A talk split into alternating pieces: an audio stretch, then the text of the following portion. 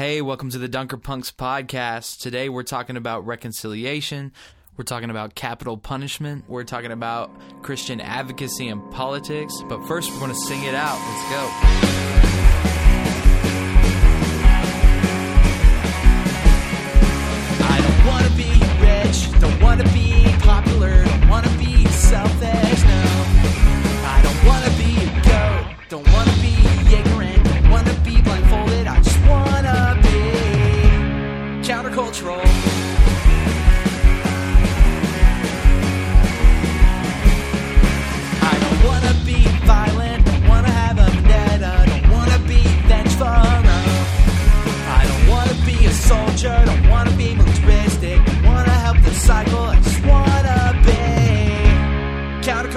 Pacifist.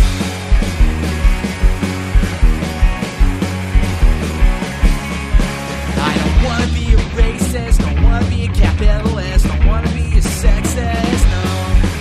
I don't wanna pass judgment, don't wanna hold grudges, don't wanna be hateful, I just wanna be countercultural, pacifistic, unconditional lover.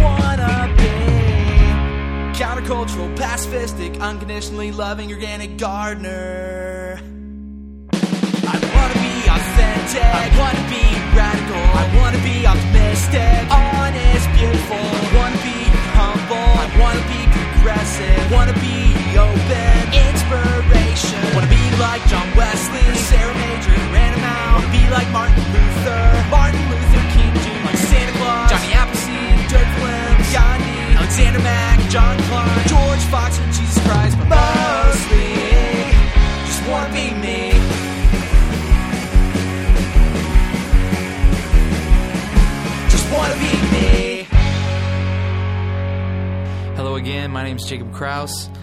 Looking forward to sharing this podcast with you all today. Uh, the audio is brought to us by one of our other hosts, Emmett Eldred. Uh, he's interviewing Krisanne Vaillancourt Murphy from, from the Catholic Mobilizing Network, which you'll hear more about here in a minute. Definitely interested on getting your thoughts on today's podcast. Tweet us at DunkerPunksPod or hit us up on Snapchat or Facebook, at, also at DunkerPunksPod. So before we get started, I want to present a couple questions uh, for you to think about as you listen to the interview with Emmett and Krisanne. First one is, what are your thoughts on the criminal justice system as it stands as a Christian Anabaptist who is integrated into modern society? Uh, they're going to get a little more into capital punishment since that's what, primarily what Krisanne's work deals with. But I think it's a good starting point to think about just like the, the American criminal justice system generally. Is it a Christian way of doing things?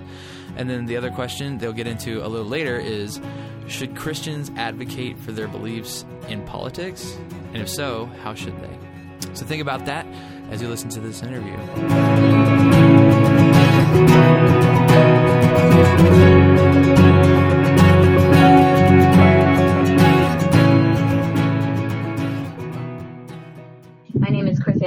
Ann Murphy, and I'm the managing director at Catholic Mobilizing Network in Washington, D.C. We've been around for about 10 years. We're coming upon our 10th anniversary. Um, Catholic Mobilizing Network is a national organization that proclaims the Church's pro-life teaching and prepares Catholics and people of faith for informed involvement in the public public debate on the death penalty and to promote restorative justice.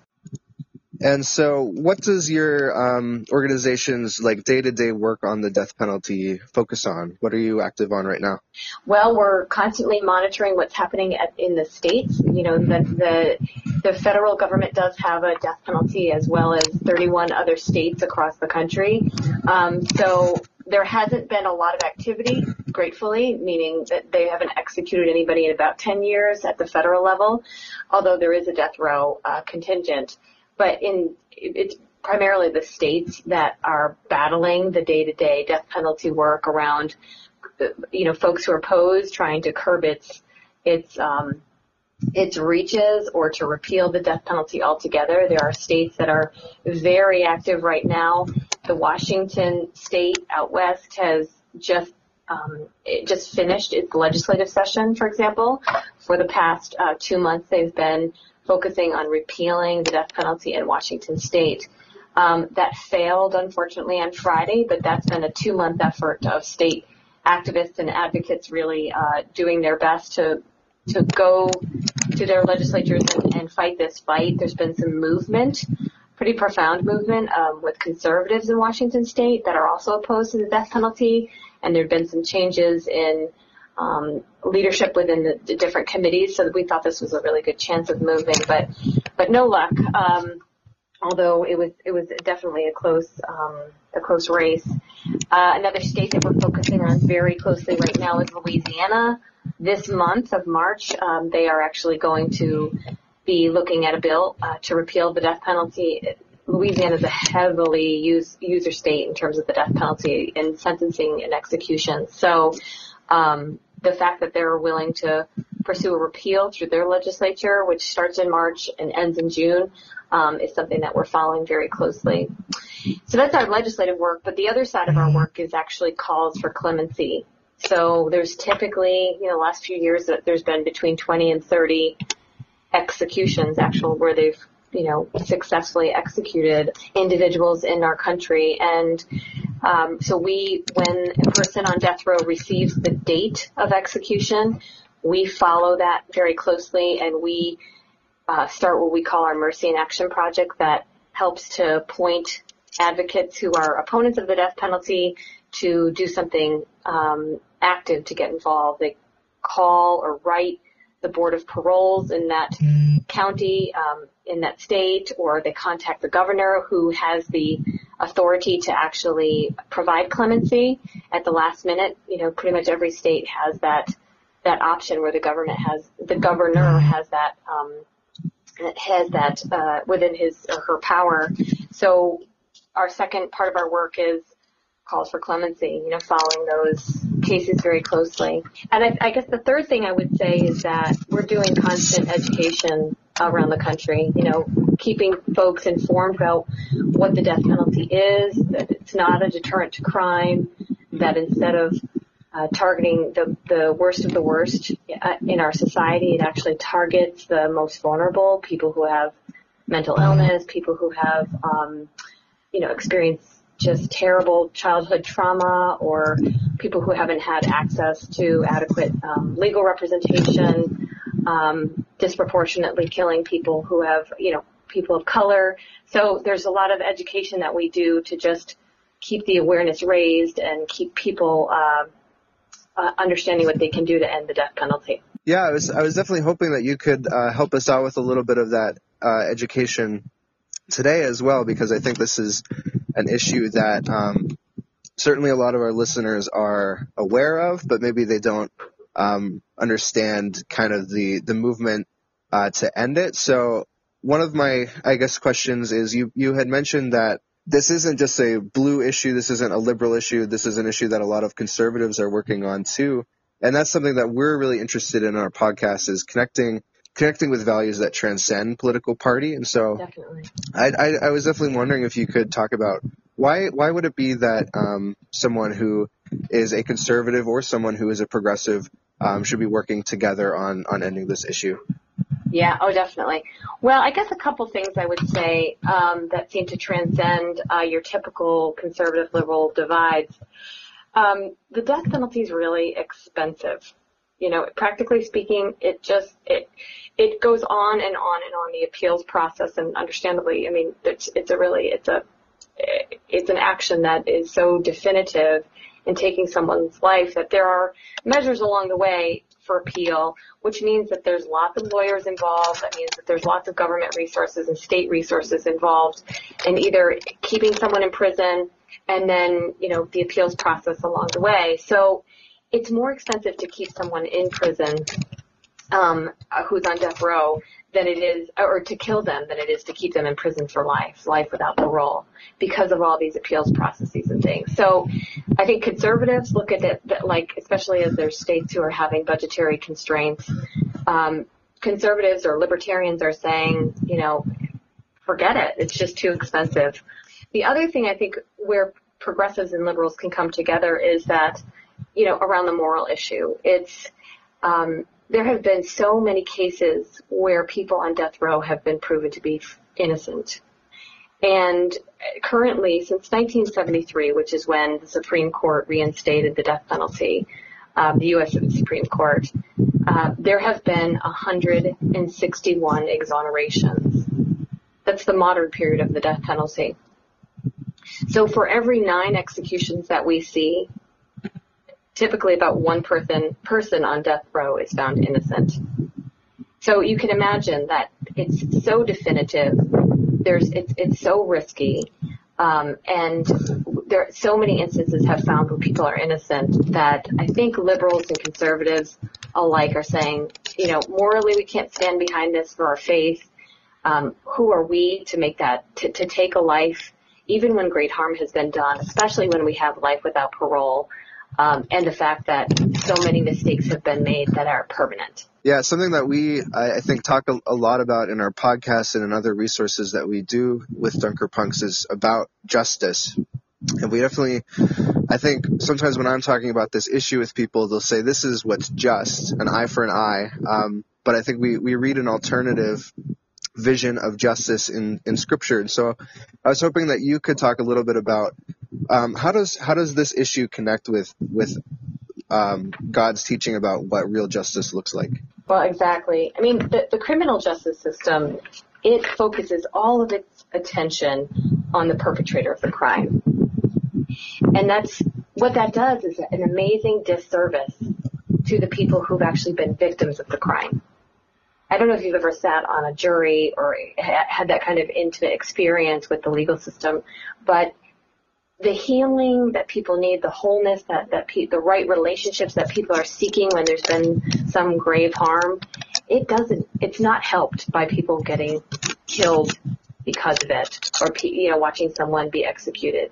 Um, you know, God's justice has to do with restoration and redeeming all things and restoring right relationships. And we just don't, that doesn't come through, that doesn't happen through the death penalty.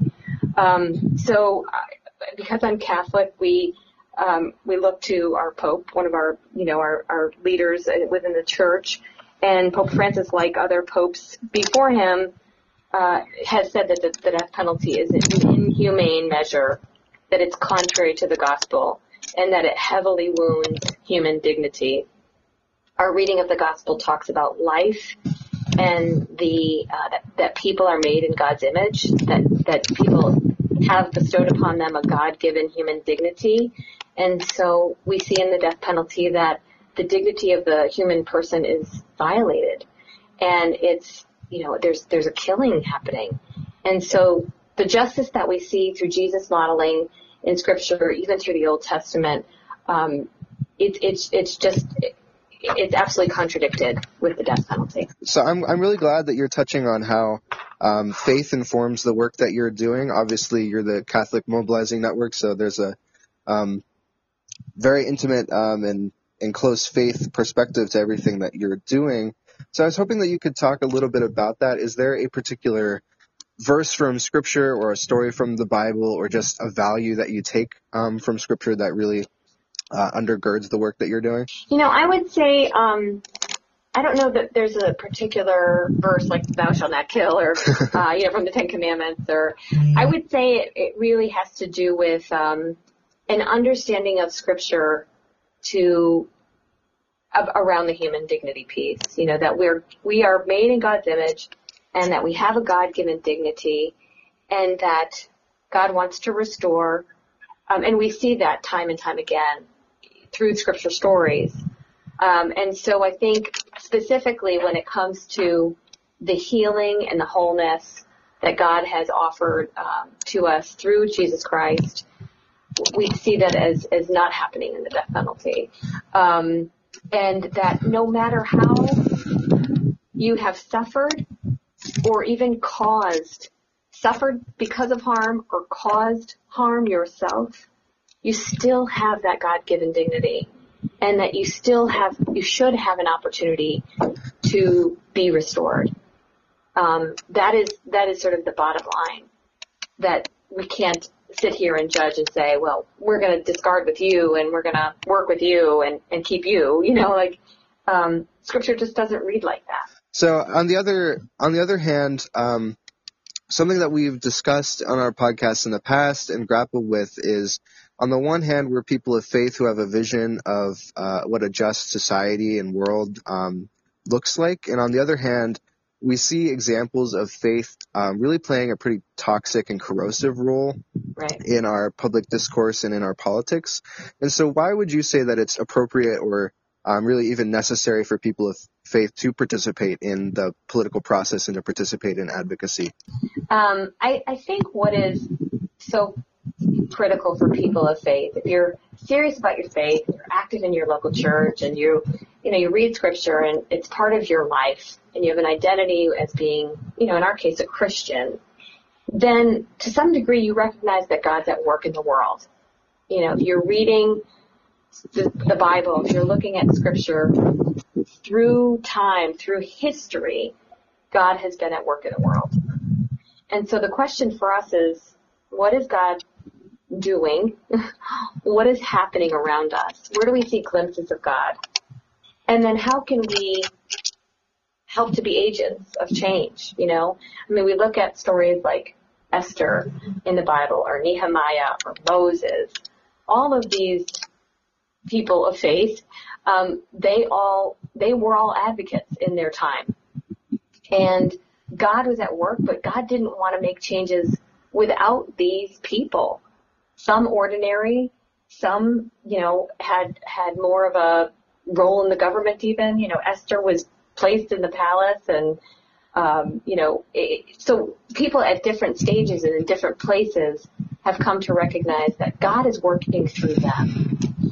And so how do we, how do we get on, on board with God's plan? Um, I think with the toxicity that's involved in our political arena right now, I think we have allowed to some degree, Christians have allowed um, the, the the the renaming of terminology around scripture, around conservative, liberal. You know, we've allowed ourselves to be named and categorized, but the Holy Spirit can't be contained. You know, we have to see where God is restoring things in our midst where God is redeeming things, where God is um, restoring relationships, where God is confronting injustice and um, and addressing brokenness, and we can just out of our faith become witnesses in those realms. Um, and, and certainly getting involved in policy advocacy is very important because when you're looking at system change and the importance of long-term, you know, changes for the common good, for human flourishing, often it takes place um, in the, the policies and the laws of our day. So it sounds almost like it might come down to a question of the methods or the approach. Um, I certainly agree with you that to me, it's not just uh, Christians have a, or people of faith more broadly have a role to play in advocacy, but really, um, when I read scripture, I, I almost feel like we have a obligation to participate in witnessing to God's vision uh, for what the world can look like. And so it, it might come down to the methods um, and and the appropriate approach. So how would you say that people of faith can participate in this process without their faith becoming politicized um, or without it becoming diminished or tarnished by their involvement? Well, I think some really important methods are um, if you want to get involved in social action, if you want to get involved in advocacy or in, in public policy advocacy, um, I think it's important that we step back first and we ask ourselves the question about what what method are we using?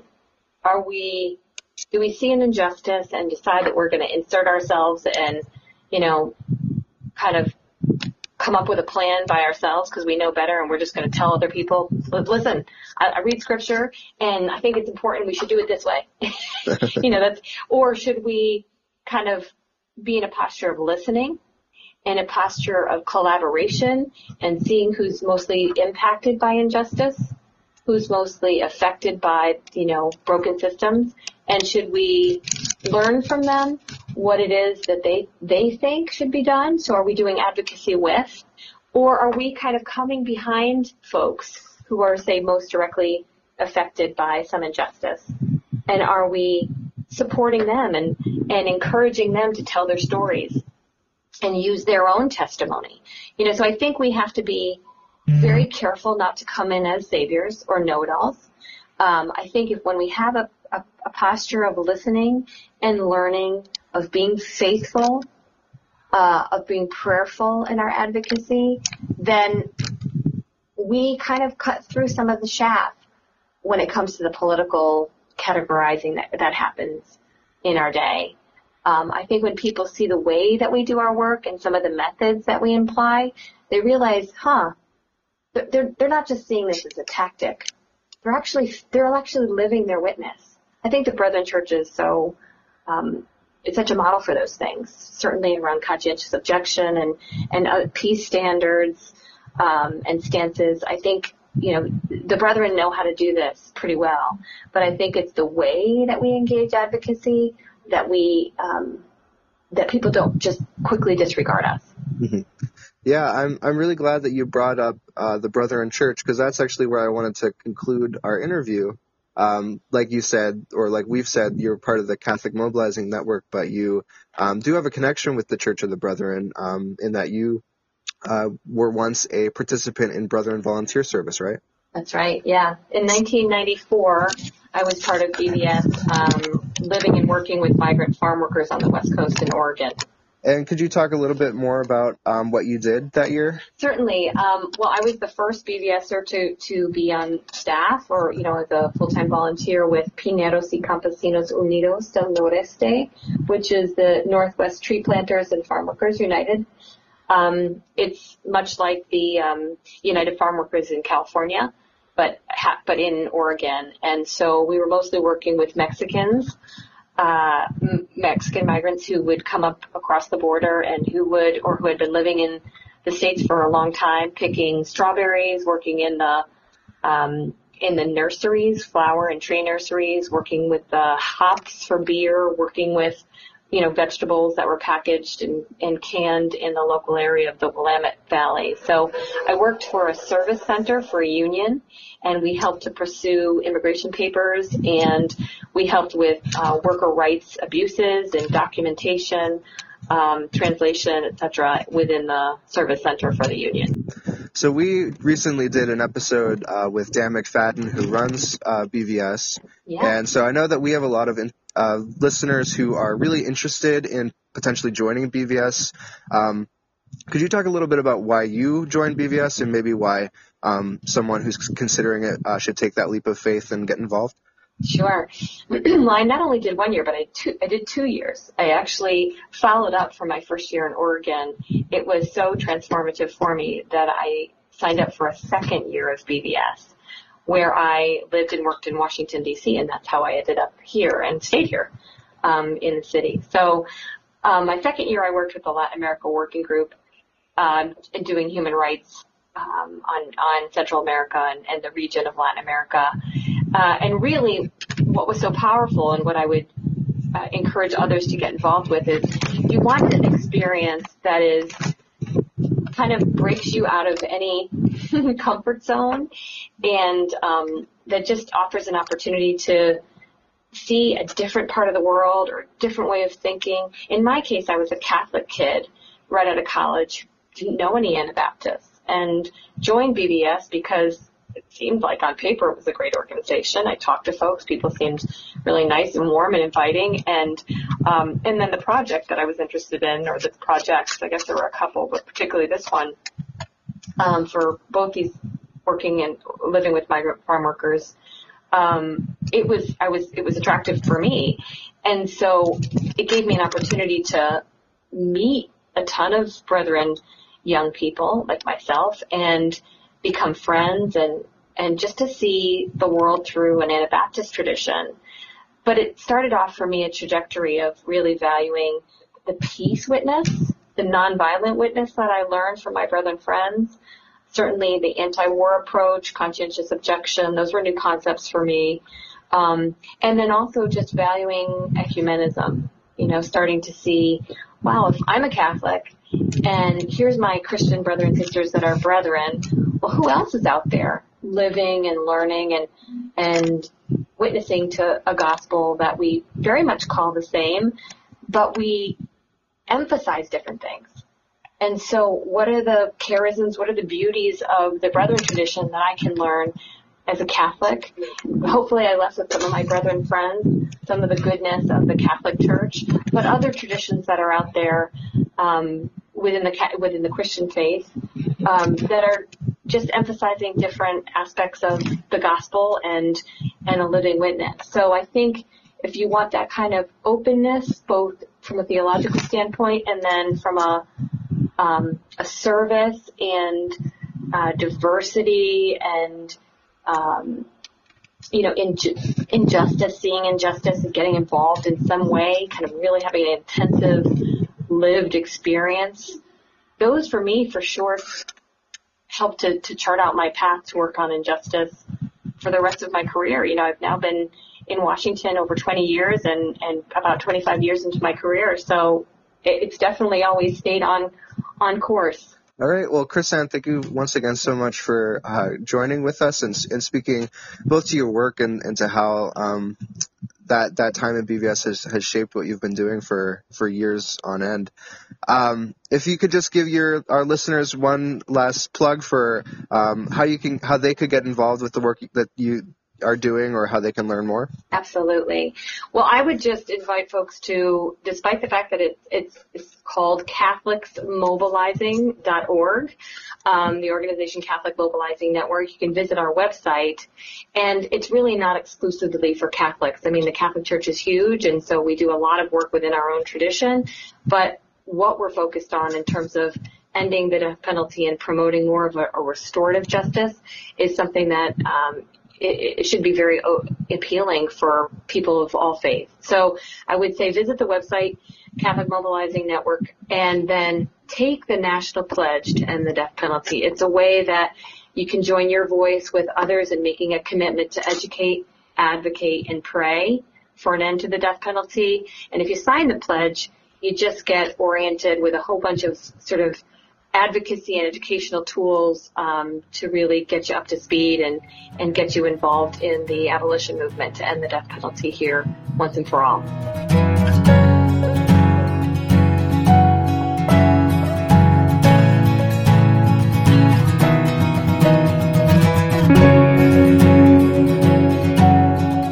the beginning of the podcast, um, I asked you a question to kind of think about as you uh, listen to this interview, and that was as a as a Christian, as an Anabaptist. Uh, what do you think about our criminal justice system? And I'm sure that answer varies between all our listeners, as it's such a broad system and uh, big subject. But Krisanne pointed out something that I feel resonates very much with our community that both liberals and conservatives of faith are against the death penalty we have, as Anabaptists, as brethren, we have both liberals and conservatives in our midst. But we believe in the power of forgiveness. I had the pleasure of attending the Regional Youth Conference out in McPherson, Kansas the other week, and um, the theme was forgiveness. And Shawn Flory Replogle did a phenomenal job of leading the youth and uh, the young adults who were there through thinking about forgiveness and what it means to actually forgive one another. The scripture they chose for the weekend, I think, is really fitting to our conversation today. It's Ephesians 4 31 to 32. And it reads, Get rid of all bitterness, passion, and anger. No more shouting or insults, no more hateful feelings of any sort. Instead, be kind and tenderhearted to one another and forgive one another as God has forgiven you through Christ there's an absurd amount of violence in our society today, and it's obvious that adding more death, more violence into that circle isn't going to solve anything. So, as Christians, how do we advocate that? How do we advocate for change in our political scene? These are questions that we've got to ask ourselves. Like Krisanne was saying, uh, do we kind of take a more pretentious stance and just like immediately, you know, be just super vocal and press our beliefs every chance we get? Do we support people who are in the fold of things, like already on the on the front lines of movements?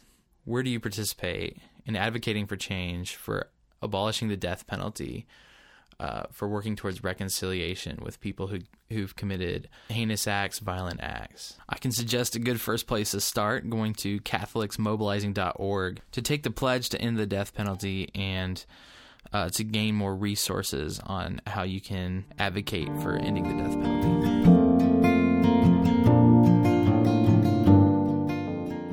I pray that you find some peace today in my favorite quote from Martin Luther King Jr. The ultimate weakness of violence is that it is a descending spiral, begetting the very thing it seeks to destroy. Instead of diminishing evil, it multiplies it. Through violence, you may murder the liar, but you cannot murder the lie, nor establish the truth. Through violence, you may murder the hater, but you do not murder hate. In fact, violence merely increases hate. So it goes. Returning violence for violence multiplies violence, adding deeper darkness to a night already devoid of stars. Darkness cannot drive out darkness. Only light can do that, just as hate cannot drive out hate. Only love can do that. The Dunker Punks podcast is produced by a team of people from across the country trying to practice true forgiveness. And these people also want to hear your thoughts on today's podcast, so tweet us at DunkerPunksPod. Hit us up on Facebook at Dun- DunkerPunksPod or on Snapchat at DunkerPunksPod and follow us to get updates on what's going on in our world. If you want to participate as a contributor like Emmett did today, email us at dpp at arlingtoncob.org. We're always looking for new people who have something to say.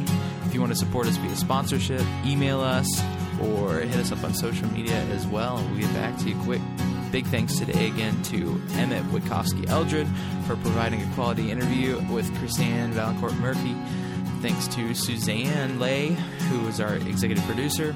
I had a couple different hats. I was the editor, did the music, and I hosted today. Dunker Punks, peace out.